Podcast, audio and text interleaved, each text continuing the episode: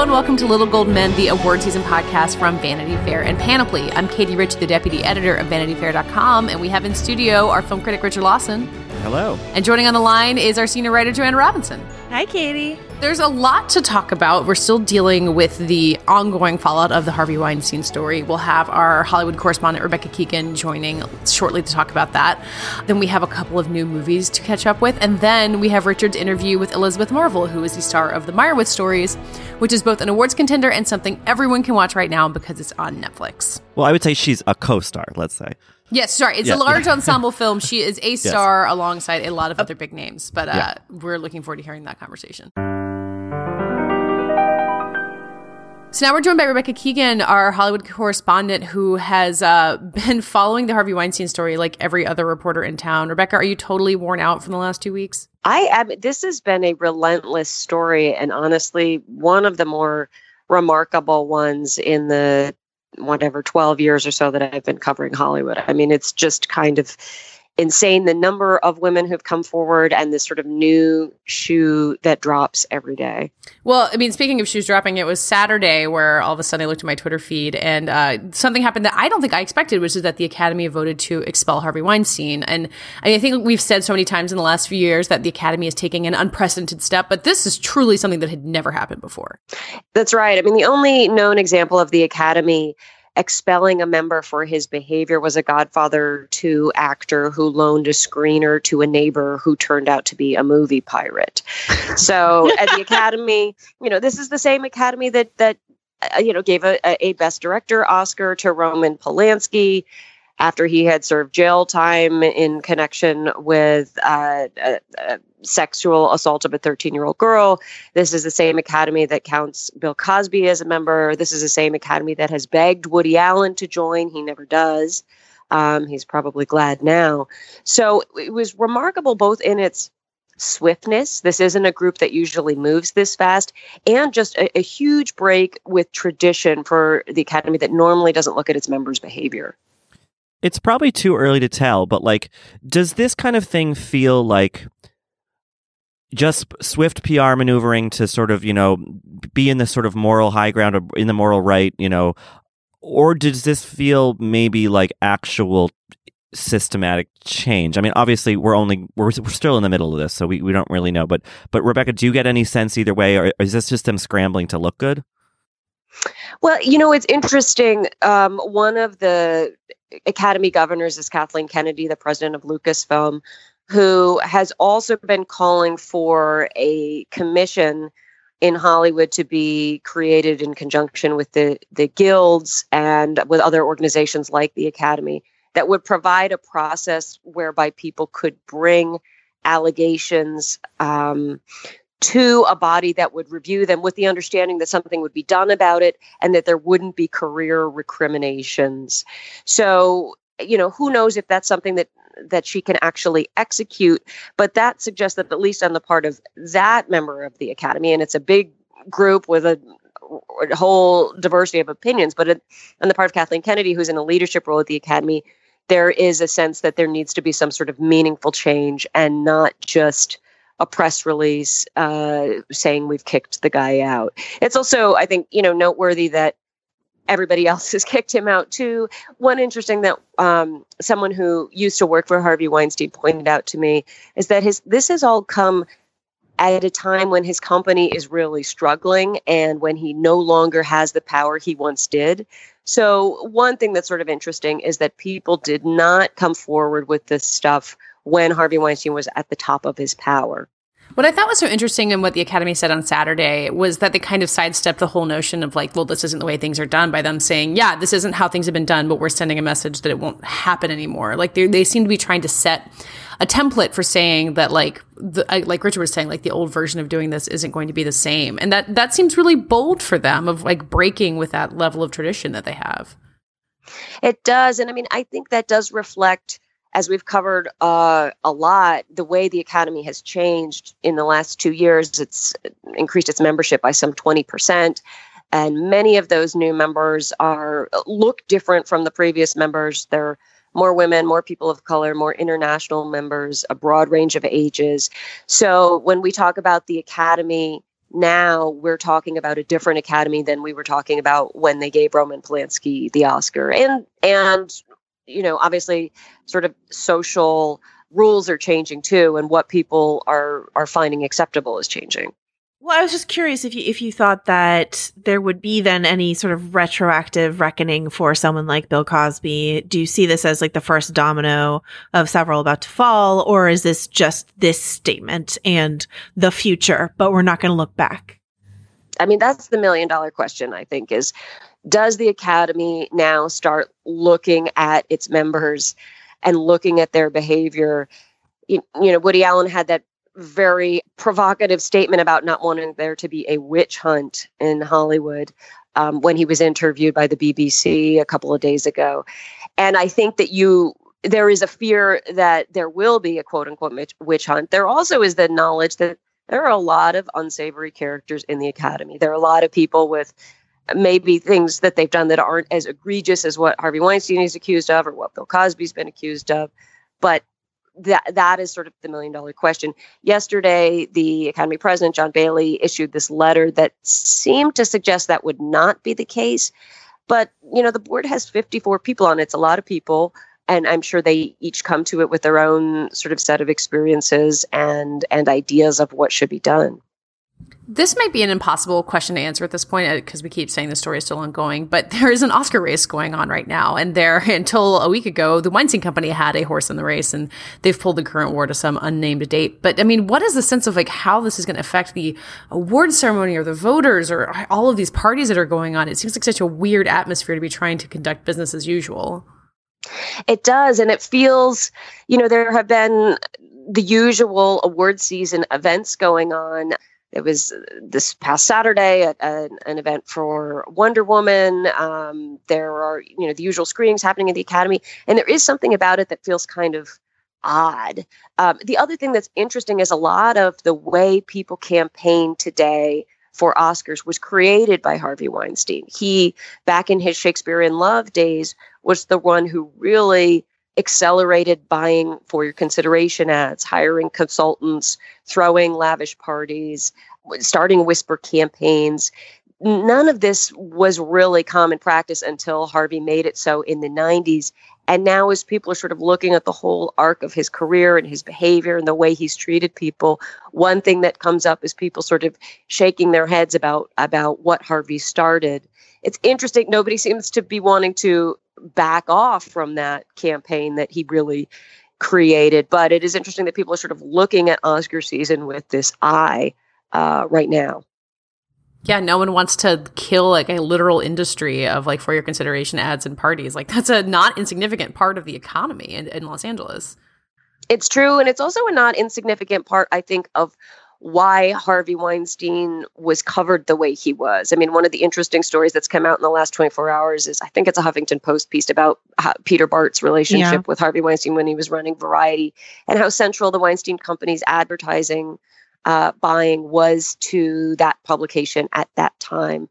So as we're all sort of, those of us who cover Hollywood are sort of doing soul searching, like, why didn't we break this story earlier? Why are we just finding this out now? There's this whole apparatus in among the people who cover Hollywood that protected Harvey, including the fact that he was paying their salaries by buying these sort of exorbitant amounts of trade ads. Is that where you think this story is headed next? Like kind of following the breadcrumbs of how this was allowed to go on for so long. I mean, there's also the other side of it where like Roy Price at Amazon is out because of allegations against him. Like, what are you looking for next as this follow-up continues? Well, one, our new colleague, Nicole Sperling, and I had a story yesterday about the role the agencies may have played in sort of covering up for Harvey Weinstein. And I've talked to so many, probably 20 or more agents in the last week or so about what they knew and how they felt they should handle it. I do think that there is going to be a lot of people looking at the agencies and what they knew and what they did or didn't do, and how they handle these allegations going forward. You know, most of the agency heads held all hands meetings last week and issued kind of like sternly worded emails to their firms saying how you're supposed to handle this, that you're supposed to bring it to HR within the agency. You're supposed to bring in law enforcement if necessary. A lot of people are going to be watching if that if people follow through on that. Yeah, it seems like the first person who gets caught trying to cover something up like this is going to really pay for it. Like, that's not something you can get away with the way that you used to. Yeah, I mean, that, you know, the interesting thing is, are there emails? Are there people within the agencies who want to talk, who tried to bring something up and were squelched? That I think there are a lot of people who have a lot of questions about that. Speaking of questions and sort of unknowns, I mean, obviously the Weinstein Company is still a company, and they have titles that were meant to be released this year and next. And we know a little bit about, you know, what's going to happen with The Current War, which was a big sort of Oscar hopeful for Benedict Cumberbatch this year that didn't go over that well at Toronto. And I've seen things written about that, but I'm curious, Rebecca, like what you know about the fate of any of these movies, but in particular Mary Magdalene, which was a movie that was supposed to come out around Easter next year from the director of Lion with Rooney Mara and Joaquin Phoenix, you know, that seemed like it was going to be a big movie and now seems it's not even clear if it's going to come out. Have you heard anything about that movie or any of these movies? Gosh, I feel so bad for any filmmaker who has been unwittingly caught in this. I don't know specifically what's going on with Mary Magdalene, but certainly, I mean, first of all, there are disagreements on the board of the Weinstein Company now about what to do, about whether to sort of sell for parts, about whether to get a cash infusion and try and keep the company together. Bob Weinstein, who is, at least for now, mostly running the company along with David Glasser, seems to be very loyal to movies that he brought in under his Dimension label, and movies like Paddington 2, which are different from the kinds of sort of prestige or more art house oriented movies that Harvey brought in.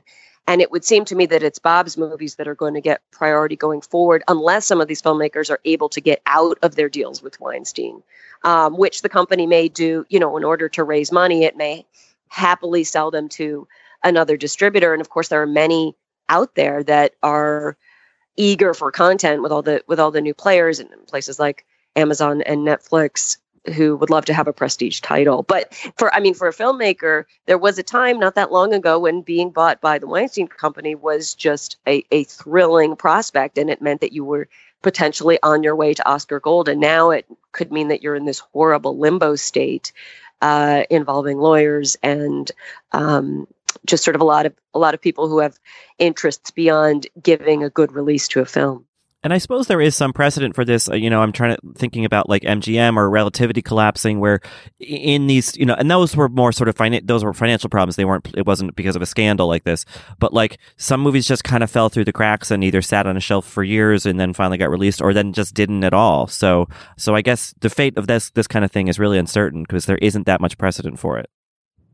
It's true. I mean, it's a horrible thing to have happen to a film, because you have no control really over where you end up. I mean, potentially, if you have a really strong producer involved with your movie, you can hustle around town and try and strike up some other deal. And, you know, one interesting thing, I did a piece recently on Byron Allen, the one-time stand-up comic who is now releasing two of this year's awards movies, Hostels and Chappaquiddick. His first movie, 47 Meters Down, he bought from Bob Weinstein when the Weinsteins were hurting for cash last summer. So, I mean, the Weinsteins have a history of selling their movies when they need to sort of muster up some money. So it's possible some of these filmmakers could end up in a better place. I mean, 47 Meters Down, which is, you know, this genre shark movie, ended up becoming one of the biggest movies of the summer, because instead of being dumped to DVD by the Weinsteins, it was released by Byron Allen, who was trying to make a splash. So, there can be a happy ending for a movie, but the main thing is there's huge uncertainty for the people who financed it and made it. Rebecca, I know we have to let you go, so we will. But thank you for keeping on the story for us, and hopefully next time we can have you on to talk about just anything lighter at all. Yes, thank you. It was good talking with you guys, and on to lighter topics. So let's move on and catch up with some of the films that have been debuting as festival season continues. It's still a really busy time, even though the main Hollywood story has still been way outside of all of this. The New York Film Festival last week was the premiere of Woody Allen's new movie, speaking of people who have their various own controversial stories. Richard, it sounds like Wonder Wheel is not necessarily going to be a contender, and not really having anything to do with Woody Allen's weird track record. It's just maybe not that great a movie. Yeah, I mean, you know, the movie screened last week at the, you know, New York was the last movie there. I think people sort of had some fatigue, but, you know, we all rallied and went to their morning screening last Friday, and the response was mixed, I would say. You know, there were some people who really were into the movie. It's 1950s set, kind of, it's almost like Tennessee Williams on Coney Island kind of thing, where Kate Winslet plays this sort of wilted hothouse flower who, you know, is living this boring life with a lug played by Jim Belushi, and tries to escape her life with a younger man played by Justin Timberlake. It has a lot of trappings of 50s, you know, like plays from the 1950s, kind of melodrama, which I think is interesting, like as an approach to a movie. And Kate Winslet does give a big theatrical performance in it that at one point from a distance seemed like, oh, maybe she'll be an Oscar contender. But I think overall the response to the movie was tepid or eye-rolling enough. I mean, some people were really harsh on the movie. I filed a review that was sort of medium, I would say. So I don't know. I think that it, given what a crowded field it is among actresses, and given that we still have a La Streep performance looming, I'm not sure that Winslet is going to squeak it in this year. And do you get the feeling that after the week that we've all been having, talking about, you know, various Hollywood figures who have abused their power, that maybe no one wants to deal with Woody Allen right now? Oh, I for sure, that was the sentiment going in. It was certainly the sentiment going out. It was the sentiment when Woody Allen came out and spoke about Weinstein. You know, I think that the timing of it could not have been worse. And I will say, and this is no fault of necessarily the New York Film Festival or anybody, but like I went to the kind of the closing night party for the festival on last Saturday at Tavern on the Green, where the opening night party, which is a big raucous, you know, kind of kickoff to the fall season in New York, which is a great time. The closing night party was decidedly quieter, muted. You know, I think the mood had certainly shifted from 2 weeks ago. And I don't know if that's entirely due to Weinstein, Woody Allen, or whatever, but it definitely felt different, and people just seemed less eager to be excited about anything.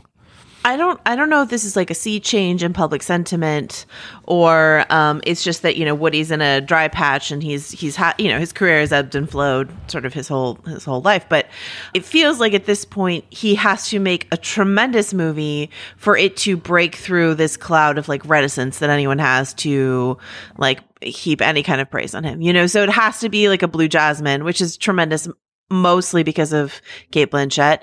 I mean, it's a good movie. You know, let's not change history. It's a good movie.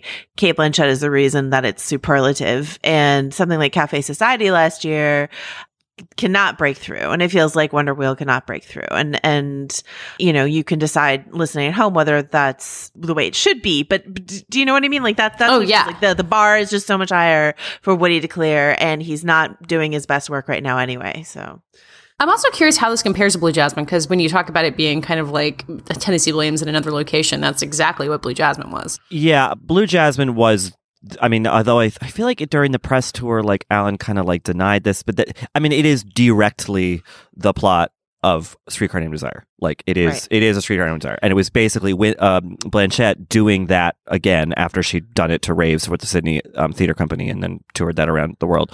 So it was kind of this reprisal of a role just in a different setting. This one is, I think, is definitely, I mean, I could be wrong. I was a theater major, so I think that I have a grasp on like mid-century theater. I don't think that there's a particular play he's referencing here, but it has that feeling of a sort of, you know, just not a kitchen sink drama exactly, but that kind of, that just the 1950s style of a big, you know, grand performance that's sort of rooted in all this sort of, you know, lower class social realism sort of thing. I will say about the movie though, despite its, I think that Winslet maybe is not a contender, nor is really anyone else in the movie. The production design, the art direction, the cinematography is all spectacular, and I found myself really wishing that the same, in some ways, the same Winslet performance and the same production design and cinematography could have all been in a movie that was not written or directed by Woody Allen. So I don't think we should rule out the movie in those categories. I mean, I heard some people already being like, Roger Deakins, who we thought finally was going to win for Blade Runner 2049, could be in trouble because of the cinematography in Wonder Wheel. Well, on a totally different coast, Joanna, you've been at another film festival, the Mill Valley Film Festival, which I think you were telling me that, but it's one of the many fall festivals where you kind of start getting the people who are contenders kind of going around the circuit and trying to make a case for themselves among a set of, I think, you know, a good handful of Academy voters. So who were you seeing at Mill Valley who is trying to stay in the race? Yeah, I just looked it up, and you can believe various articles or not, but according to a few articles I just scanned, the Bay Area is the third highest concentration of Academy voters. That makes sense, right? So it's LA, New York, and San Francisco Bay Area, because we've got Pixar and Lucas up here, and a lot of Los Angeles people work in Los Angeles also live up here. So the Mill Valley Film Festival is, I think it's sort of like the Hamptons Film Festival in that it's like this, it's set in this small location, but a lot of power players attend. And they do a few spotlight awards every year, and they're cheating, of course, because the programmers have been to Toronto. They've taken the pulse of what's going on. And so it's not like they're plucking these names out of the blue, but it happens in October. A few early people like Brie Larson for Room, or Eddie Redmayne for The Theory of Everything, or Jared Leto for Dallas Buyers Club. Like, these are previous recipients who have gone on to win. So I consider it not a bellwether award. Not a bellwether. And so this year, the people that they tapped, and as you say, Katie, this is not just like who the Mill Valley Film Festival wants, but also which talent is willing to come to the festival because they are on the campaign, right? Well, and you just name-checked three people who famously campaigned the heck out of their Oscar seasons and were rewarded for their efforts. So we have Margot Robbie. This year we have Margot Robbie, Andrew Garfield, and Greta Gerwig. And I just wanted to hear from you guys. I mean, none of these seem like front runners to me in any category, as much as I may like all of them. And I was just wondering what you guys think of these three an actor, director, writer, triple threat, who are clearly, I guess, on the hunt. So we're talking about Margot Robbie for I, Tonya, Andrew Garfield for Breathe, and Greta Gerwig, who wrote and directed Lady Bird, right? Correct. Okay. Richard, what do you think? Yeah, I mean, I think that's interesting that Robbie's going to be there. I mean, I know that I, Tonya is, I don't remember if it's getting a qualifying run or an actual full theatrical run this year. I think it's a full theatrical run, but I might be wrong. Yeah. So that leads me to believe that, yeah, I mean, obviously they knew out of Toronto that this movie, they were going to push that movie. But, if she's getting set up at festivals like that, which, as Joanna said, like has a good track record of, being a sort of stopping point for eventual winners, to get in front of a lot of, if not necessarily even Academy voters necessarily, but just people who are influential in California sort of culture and industry. That's interesting. I also, Andrew Garfield is in Breathe, which is this very polite, lovely little biopic about an interesting guy and who had an interesting life. It's not unlike Theory of Everything in a way. Just this man was less famous than Stephen Hawking. That movie didn't make much of a ripple at Toronto, but like Garfield has persisted. Anytime you talk to someone who's doing maybe a list of 7 to 8 Best Actor contenders, so I'll be curious. I mean, that's that side of things is less crowded than the actress side. But yeah, maybe it is these smaller post New York, post Toronto festivals that really make the difference. I mean, the Hamptons, Mill Valley, Middleburg, and Virginia. It is like a very interesting festival because you have like, I don't know, the Mill Valley Film Festival started quite small, sort of expanded when we got a few better venues in the area. I grew up in Mill Valley. It's right across the bridge from San Francisco. And expanded when we got a couple different venues, and then really sort of skyrocketed into this whole like a lot of glitz and glamour associated with it. And but some of the trappings are still kind of small, so you have things like Emma Stone sort of walking into a theater that has no stage and just sort of standing in front, like last year for La La Land, just sort of standing in front of the screen just being like, hey guys, in a coat and like no makeup, and just being like, here's my movie, bye. Like a tiny, like not one of the big Sundance venues, a tiny Sundance venue, and just like, here's Emma Stone with her Oscar-winning performance in La La Land. She just like shows up and walks out, and there you go. So it's such an odd festival. It attracts so many big names for where it is, but I really like this idea of it being a good indicator of who is really going for it, Mm-hmm. And with Greta Gerwig, I think that we were talking a bit before the show that I still haven't seen Lady Bird, but I am so high on Greta Gerwig generally. But we talked about how she would be in direct competition with another one of our favorites, who's Jordan Peele, and it's very interesting to me that both of these who seem in some ways like outsiders, underdogs, and their films not the conventional thing, are in the mix, which might, are in the conversation at least, which might indicate some of these questions we're asking about what the new Academy class is going to nominate this year. But when you think about a Greta Gerwig and a Jordan Peele up against like a Christopher Nolan or Steven Spielberg, it's a little daunting, but it's interesting that we're even having that conversation, you know? Yeah, I'm feeling really bullish on Greta Gerwig, and I think that, I mean, to talk about what the Harvey Weinstein allegations are going to say for the Oscar race is still kind of beside the point, but I do think there is going to be even more of a vibe of let's get rid of the old playbook. Let's not just nominate the movies that seem like they should be Oscar movies and do something new, which is something that's been happening with the Academy already. But I think Lady Bird could really benefit from that.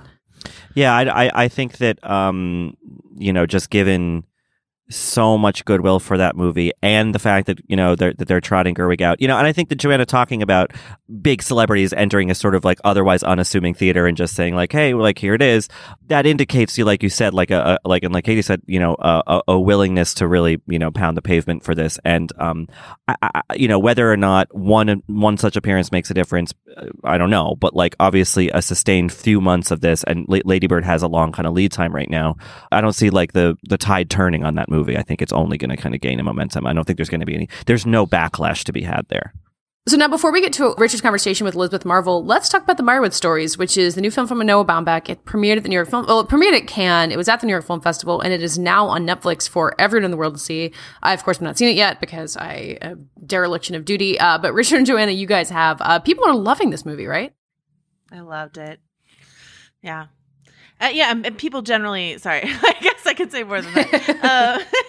I'm just picturing you gazing out the window just beside this. I did, actually. I had my chin in my hand, and I was like, I loved it. I did. Yeah, you know, I'm not a huge Adam Sandler fan, except, and not even a huge Adam Sandler fan of his, like, more serious work. Like, I'm the only person in the world who doesn't like Punch Drunk Love, but, you know, or The Cobbler. But I had heard such good things about this, and I do like Noah Baumbach so much, you know, that as soon as it hit, and I like sort of when I get to see things the same time as other people. So, you know, when it hit Netflix, I got really excited. I know that makes me like sort of, I don't know, rooting for the death of the film industry. No, I am not. But it's nice that everyone gets to see the Meyerowitz stories like relatively the same time. And, yeah, I thought Adam Sandler's amazing, Ben Stiller's amazing, Elizabeth Marvel's amazing, Dustin Hoffman is amazing. It's Emma Thompson's great. You know, I listened to an interview with Noah Baumbach where he described it as vignettes. So it's a linear story, but it's told, you know, he plays around with the editing in such that you might just cut immediately away from something to jump forward in time. And it's not really concerned with pacing in a conventional way. And you know, it's a very New York story. And this is something I tweeted out when I was watching it. But, you know, like I was watching it and I was like, well, this is all the Woody Allen I need, really. Is this movie? And I, you know, creatively, people like Noah Baumbach or Wes Anderson fill that sort of like nebbishy gap in my life. You know, Baumbach has said multiple times that, you know, Squid and the Whale, one of his previous films, these films about sort of divorce and lonely childhood and growing up in New York are very autobiographical for him. And I feel like that really comes through actually even better in this film for me than it did in Squid and the Whale. And yeah, I was delighted by it start to finish. So. Yes. I would say I liked its parts more than I liked its whole, just because I feel like I have seen this before.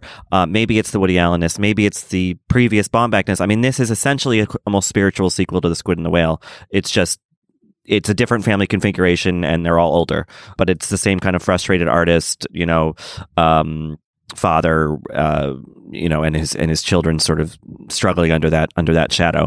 But yeah, I think that the performances are great. I like Adam Sandler in this mode. You know, I think it's the most sort of non-fallback on his Dustin Hoffman-ness acting that Dustin Hoffman has done in a while. And, you know, Ben Stiller, you know, with between this and Brad Status is having a good year at this kind of pointed comedy, kind of observational comedy. And you know, as we'll talk to her, well, I'll talk to her later in the episode, but like Elizabeth Marvel, you know, this is, you know, she's been in movies before, but this is a nice, and she's not the biggest part in the movie, but like, it's a nice showcase for her. I mean, she's, you know, she's standing toe to toe with a lot of, you know, arguably more famous actors. And I think that, you know, she more than holds her own. I hope that we get to see more of her in the future. She, you know, she told me that, you know, this is, she and Bombeck had been talking for a long time about working together. So yeah, but I also want to, you know, I think we should talk about whether this movie is potentially Oscar-y, because when it was at Cannes, everyone was saying, oh, Adam Sandler, you know, Dustin Hoffman. And you know, when I was, again, I was talking to Joe Reed, and he was saying that, you know, in another year, like this Dustin Hoffman supporting like older venerable actor who everyone wants to reward and you know kind of revive in a way, like this is a no brainer, about Schmidt sort of moment. Exactly. And yet, you know, Netflix has been very careful, or the publicity team for Meyerowitz has been very careful to stress that it is getting a 10-city theatrical release, that, you know, to not discount it for anything in particular. But, you know, Netflix movies have not, you know, other than documentaries, as we've said many, many times on this podcast. All right. What else should we know about the movie or Elizabeth Marvel before we get to your conversation? Know that I was gushing to her. I don't remember if it's on mic or off, about how, you know, when I first moved to New York, like I moved here to do theater, and I was reading as much about theater in New York as I could. And I remember she was described, this was probably around 2006, as downtown theater queen, Elizabeth Marvel. And I was just immediately intrigued that there could be a downtown theater queen as opposed to a Broadway theater queen. So, or queen of downtown theater rather. And I think that when I got my first raise, when I worked at Gawker, I did not tell her this, I got a raise at my job at Gawker, and to treat myself that night, I bought myself a ticket, and it was to a play that she was in. So I've been a fan for about 11 years. So it was exciting to meet her, and she's just really conversational, really just like a very instantly warm person. And we also got to talk a lot about her on Homeland, where she plays the last season president-elect, this coming season, the actual sitting president. And also we talked a little bit about, she was in the Julius Caesar, in the park this summer that got protested. She played Mark Antony in that, so we talked. We got a little political. So I think it's a pretty, you know, full-bodied conversation, let's say. Really excited to be here with Elizabeth Marvel. This is sort of a funny, weird story, but when I first moved to New York about 11 years ago, I moved here to do theater, and I was reading something about, and I read something, I think in the Times, and you were described as downtown theater queen Elizabeth Marvel. And I have just sort of Taylor Mack. Right, exactly. A certified genius Taylor Mack as of today. Absolutely. That's right. Yeah. He's official. Him and Annie Baker. Yeah, really cool. And rightfully so. Yeah. So that's a way of saying that I've, you know, been a fan of yours for a long time, and I've sort of followed your career. And it's really exciting to see you now, not entering exactly a new phase, but doing more things that maybe more people are going to see that isn't a theater piece, that just, you know. So you have Meyerowitz Stories, a Noah Baumbach film that's coming out this month on Netflix. How did you arrive at that? Like, did you know Noah from the kind of New York world? Or I did know Noah, not well, but yes, we had been around each other. I had been a fan of his. I think we had mutual admiration for each other's work over a long period of time, and had been wanting to work together. We had briefly had a project that then kind of fell away due to a myriad of reasons. So I followed up sending him an email, just saying, you know, I really want to find a way to make something. And then he met with me about Meyerowitz, and there it is. We got to work. Yeah. So you guys just have like a sort of similar sensibility. Is that how you would describe it, or what? What about you know each other? Do you think? Well, maybe our New Yorker-ness. Sure. You know. Yeah. And a similar sensibility, I guess so. Yes. I mean, his world is not foreign to me. It's not, his upbringing is not my upbringing, and I'm not nearly as sophisticated or urbane as Noah is. Few are, I feel like. Yes, I think that's true. But I feel very at home in his world. Yeah.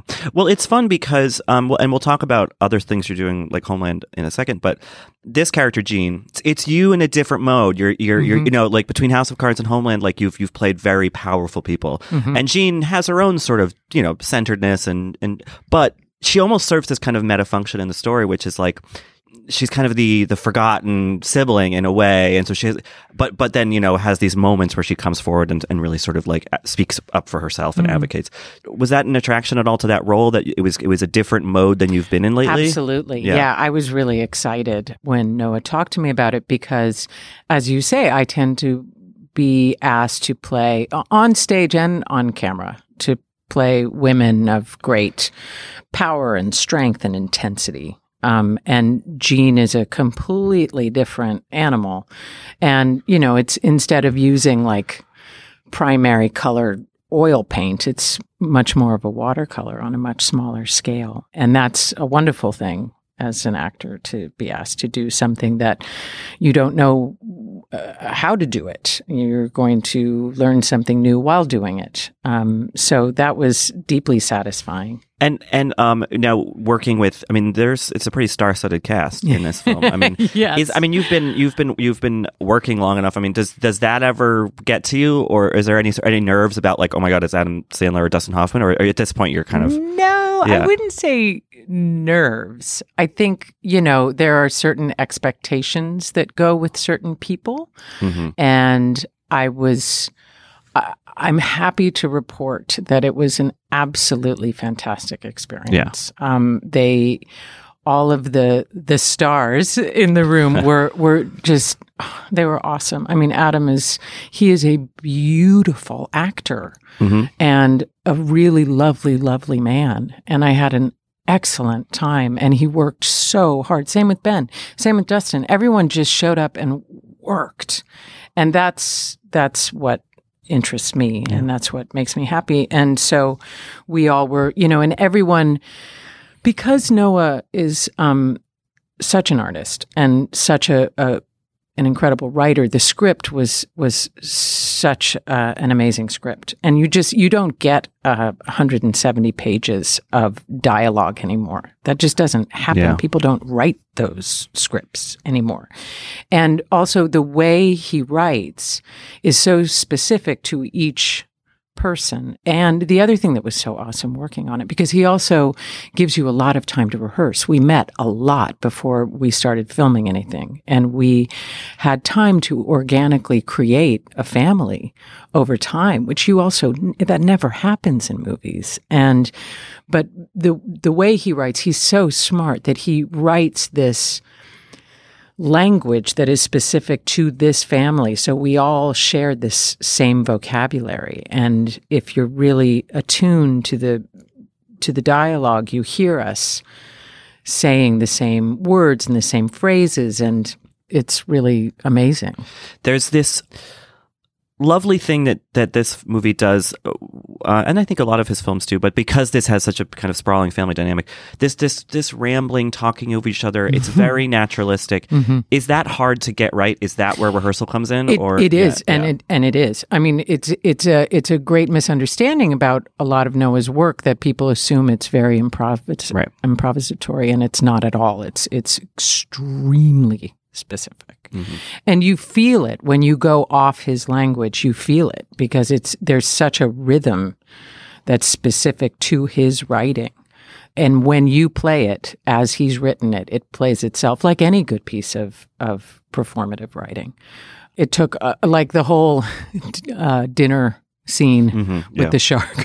Yeah. That took a good 3 days to do that, and because also the thing that I find so interesting with it is the sense of time.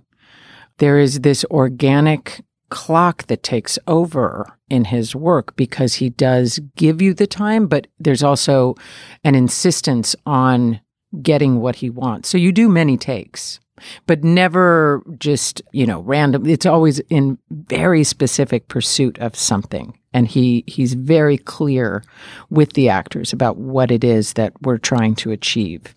So it never is arbitrary or, you know, demanding or difficult. It's very purposeful. And so you want to do it. You're like a dog on a hunt.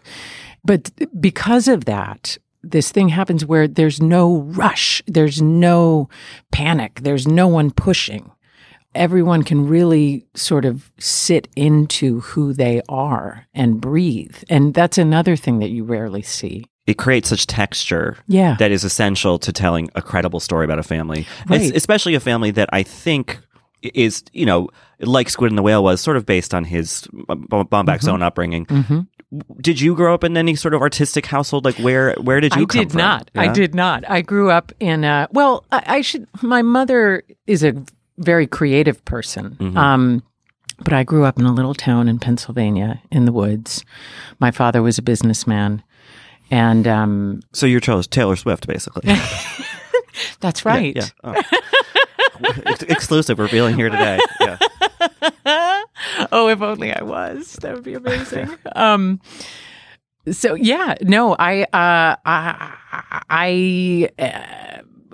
I can't explain who or why I am what I am, but I do not come from. So you don't have any of those hangups about an artist parent who then good. I mean that's probably for the best. My father died when I was very young, so I don't have a dominant patriarchy hanging over my head. Which, would that were true of the rest of the world. That's right. I wanted to congratulate you. You were recently elected president of the United States. Thank you very much. Yeah, that's pretty exciting. Yeah. Well, and now I think you're really going to be, you're now in office finally. That is correct. So, of course, we're talking about Homeland. Yes. I just finished the most recent season this weekend. We'll just say spoiler alert for anyone listening, but there's quite a creepy, dark twist there at the very end. Yes, with your character. Is. One that I really didn't see coming. Mm. And did you see it coming? Was that talked? No. You know, especially last season. Last season was super interesting because they cast me before the election, and we started shooting before the election. We were 3 episodes in when the election happened. So, was the thinking? Do you think that it was? They were imagining that Clinton was going to win. You know, I mean, weren't we all? But. Well, yeah.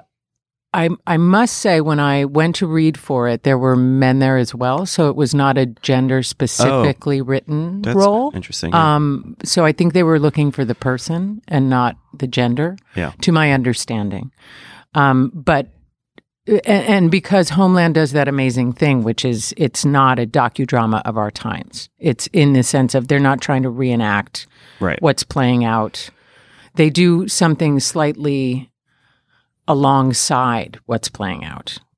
They do an alternate version of the world we're in. So it's kind of awesome that way. So they're not restricted or bound to events in the moment, and yet they're always prescient about events in the moment. Yeah, I mean, fascinating. Your plot line, which concerns a president-elect who is embroiled in the sort of fake news kind of situation, the bots and absolutely, but also there at the end again, spoiler alert, doubles down on executive power or seems to be starting to.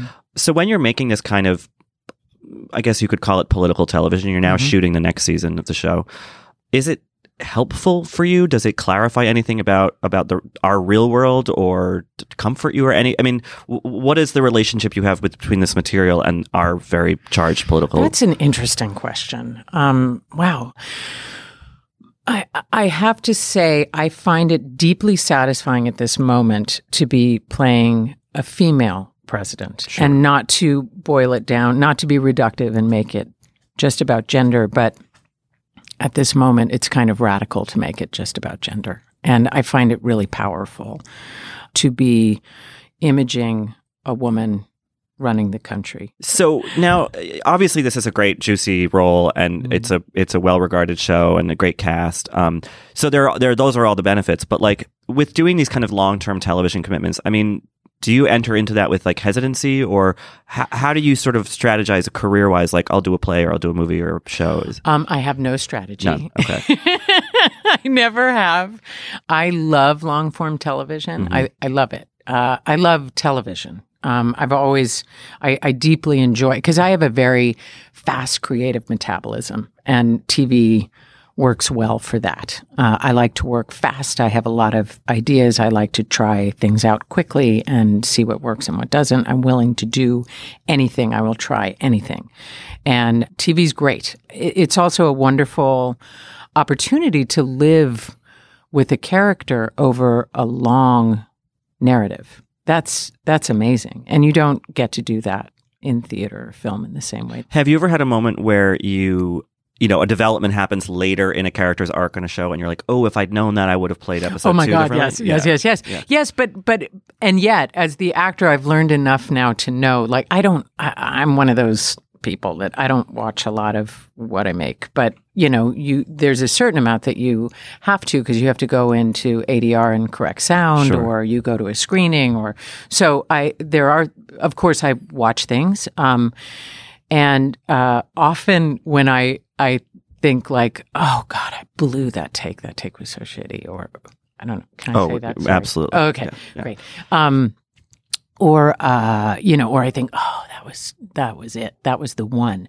And then I'll see it. And the thing that I thought was so shitty was actually quite nuanced and interesting. And the things that I often think were like, I nailed it, were way over the top and totally off the mark. Writers can relate to that too. Yeah, I'm sure. I think all makers of things can relate to that, because we don't know. It's not our job to know. It's not really our business. Mm. It's, especially with camera work, it's the editor's business and the director's business. Yeah. Speaking of, I mentioned that you did theater and politics. You obviously were involved in a particular theatrical production this summertime.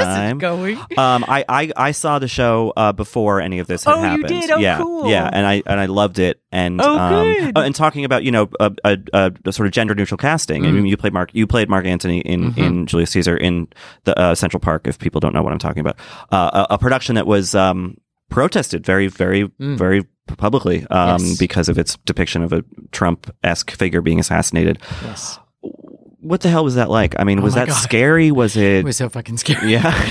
It was crazy, man. It was crazy. And surprising. Was it? Yeah. Extremely surprising. Because basically what went down is, we were making the play. Yeah. And one assumes that the majority of people know the story of Julius fucking Caesar, one assumes. Right. And basically the story says, if you kill the tyrant, democracy dies. So don't kill the tyrant. Yeah. That's really the moral of the story, right? Yes. And we all know that, right? Apparently we don't. Well, apparently we don't all know that. Not if we don't sit through more than one scene, Yeah. Right. So we went into rehearsal, as a company, and as you do, you rehearse scenes in blocks and you don't always see each other's work. And then one day we start putting them together and we go, oh, Calpurnia has a Slavic accent. Interesting. Oh, Caesar is gesticulating. Right. And, okay, so that's what we're doing. So we weren't aware. That unfolded as we were making it. And so then we were like, okay, this is what we're doing. Oscar, our director, had made some very clear choices, and that's great and totally valid. It's a totally valid choice to make. And then we, went on. And I have to say, for me, it was very challenging, because when he offered me Mark Antony, I was very clear that I am interested in this time that we're in and of being a woman on stage. I think it's time for me to play the kings. I think it's time for me to play Richard III. And not just me. I mean, the larger, sure, the we, but yes, specifically me as well. Yeah. And not in a way that I'm trying to be a dude, not by lowering my voice or having, with all due respect, or having to be a woman in a woman's prison to play these parts, but right, to just be me playing Mark Antony. And I because I'm interested in the territory of the heart of the human, not in their gender. Right. And I think it's time to go deeper beyond gender. And so that was what I was in pursuit of while making Mark Antony. And so it was challenging at first because of this Trumpian thing that was happening of like, well, I'm not going to imitate Kellyanne Conway, right, I'm not going to do Sarah Palin. Yeah. So what do I... And then it was So I really wrestled. I went to the mat for a while. And then my husband, who's an amazing actor, and he was listening to the podcast Shit Town. And he said, you should listen to this. This might help you. And it totally unlocked the magical door. And then it all came clear to me. And I was able to begin to make this thing. And then, so now flash forward to we're a few weeks into performance. And apparently I don't do social media. So I was blissfully ignorant of the shitstorm going on. But apparently Donald Trump Jr. saw footage that someone had filmed of the assassination scene and started tweeting about it. And then Breitbart News got a hold of it, apparently, and started offering $1,000 to anyone that could get on stage and stop the play. And then apparently it was a whole mishigas. Yeah. But again, I don't tune in, so I was tuned out. But there was suddenly a security force at the theater, and we were being escorted by security guards, and my friends who were in the social media world were saying that we were all receiving really quite disturbing death threats on a regular basis. And we would be performing and people would come flying out of the audience screaming at us that we were Nazis and should be killed and try to tackle us. Yeah. And security people would then tackle them. And it's a very weird experience being on stage doing a Shakespeare performance and see someone coming at you screaming. It might be a pretentious question, but like, at what is the limit there, in terms of like feeling secure and like, okay, it's just a play, it's not worth doing if I'm feeling, but also you want to stick to it to kind of maintain that principle. I mean, thank God you didn't have to make that decision this time, but like, can you see a time when you would be so daunted by something that you just say, okay, we have to stop doing this? Or it's a good question. I think at this moment in time, that's something we all really need to ask ourselves in many different ways. What are we willing to stand up for? And what are we willing to put ourselves on the line for? And because I think if we're not already, then we better get ready to, because shit's coming down, Yeah. It's getting to be really intense out there. Yeah. And so, yeah, in our art, as artists, I think it was a reason why. I mean, it would have been very easy for someone in that audience of 2000 to have a weapon.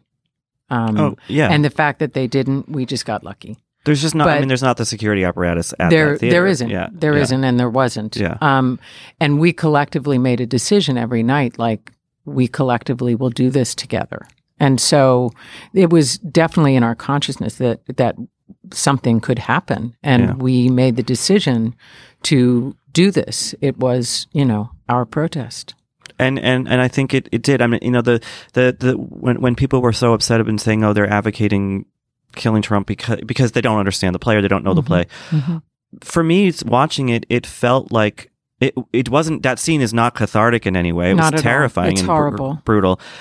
And it for me, it seemed like a sort of plea in a way to the sort of the liberal New Yorkers who were going to see theater. Yep. Like, let's all kind of temper this and sort of think about where this sentence ends. Right, exactly. Which is why it was so frustrating and heartbreaking. Yeah, it was heartbreaking. Yeah. But yet, all the more reason why we need to continue to tell the story and have the conversation and do the work. We can't stop doing the work. Yeah. No, it's true.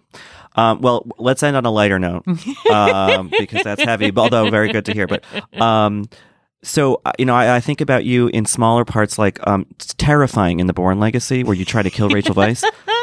That's a couple of scenes I will always remember.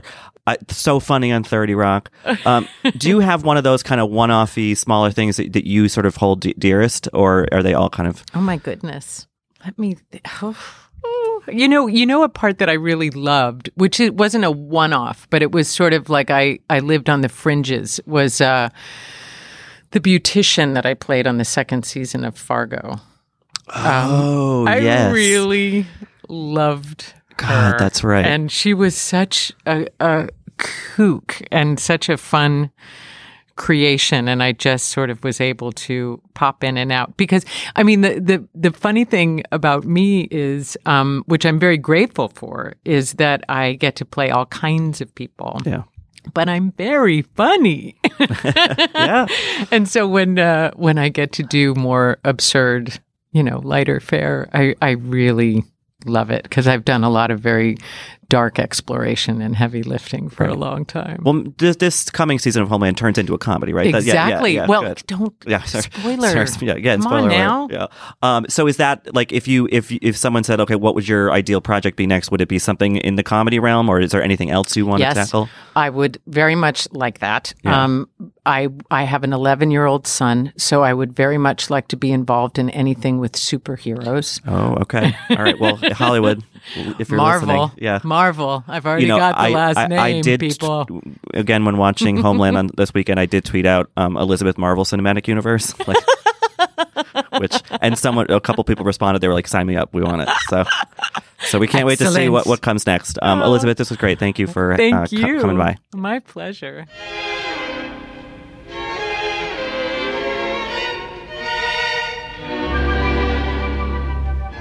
That does it for this week's Little Gold Men. Thank you as always for listening. You can find us and rate us and subscribe and all that other stuff at Apple Podcasts. You can find us all at VanityFair.com. We're all on Twitter at Little Gold Men, and on our own, I am at Katie Rich, KateyRich, and Richard Rylaws, and Joanna Jarothis. And Mike is off on vacation. He is at Mike_Hogan, and he'll be back with us hopefully next week. Mike. This episode was edited and produced by Jordan Bell, and thanks to Andy Bowers at Panoply. And this week's award for the best response to the haters goes to Elizabeth Marvel. One assumes that the majority of people know the story of Julius fucking Caesar.